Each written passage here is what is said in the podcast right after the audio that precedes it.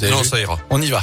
Bonjour. Bonjour Jérôme, bonjour à tous. Et à la une ce jeudi, la reprise des débats au procès de Nordal Lelandais avant dernier jour d'audience aux assises de l'Isère à Grenoble.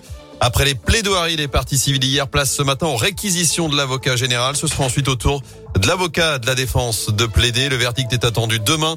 L'accusé en cours, je vous le rappelle, la réclusion criminelle à perpétuité pour le meurtre de la petite Maëlys, mais aussi pour des agressions sexuelles sur deux de ses petites cousines. Dans l'actu également, des prisons bloquées, d'autres perturbées. Mouvement social est prévu ce jeudi dans les établissements pénitentiaires chez nous et partout en France. L'intersyndicale réclame notamment des hausses de salaire. Dans l'actu aussi, deux jeunes de 17 et 18 ans interpellés à Saint-Chamond. Ils sont accusés d'être impliqués dans l'incendie d'une voiture vendredi dernier dans le quartier de Fons Salah, selon le progrès. Ils ont d'abord été contrôlés à proximité des lieux, puis arrêtés finalement mardi à leur domicile. Ils ont nié les faits, mais ils devraient être convoqués devant la justice. Il passe de la Loire à la Haute-Loire. Yves Baumgarten va devenir le 107e évêque du Puy-en-Velay. Il était prêtre jusqu'à présent à Charlieu, dans le Rouennais. Il a été nommé par le pape François. Il prendra ses fonctions le 27 mars prochain.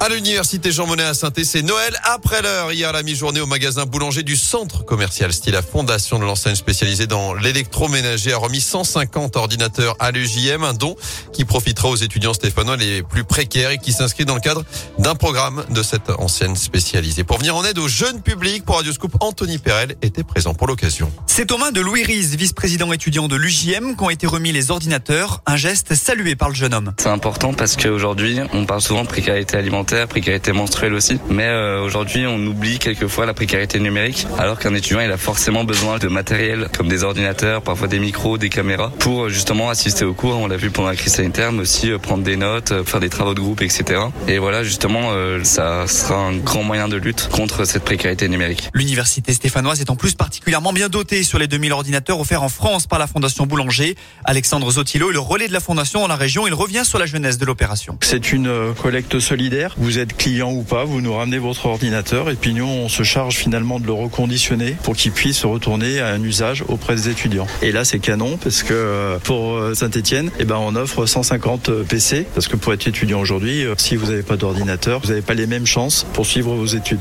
Des ordinateurs qui seront donnés aux étudiants stéphanois dans les prochaines semaines. Et ceux-ci devront déposer un dossier en fonction de leurs ressources et de leurs besoins. L'université choisira ensuite en fonction de ces critères les 150 jeunes qui pourront profiter de l'opération et recevoir gratuitement leur Chromebook.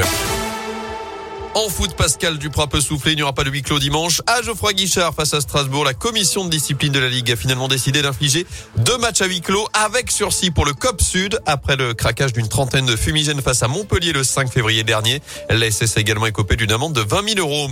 Il avait frôlé la mort il y a près de trois ans. Kevin Roland s'est qualifié ce matin pour la finale du half pipe. C'est du ski freestyle au JO d'hiver à Pékin. On retrouvera le porte-drapeau de l'équipe de France samedi matin pour une nouvelle chance de médaille. Avant cela, il y a du combiné nordique en ce moment. Mélange de saut ski et de ski de fond, le relais masculin avec l'équipe de France. Enfin, notez que Martin Fourcade prend encore du galon. Le quintuple champion olympique a été élu ce matin membre de la commission des athlètes du comité international olympique. Un mandat de 8 ans pour l'ancien biathlète de 33 ans qui aura donc une nouvelle casquette après celle de président de la commission des athlètes du comité d'organisation des JO de Paris 2024.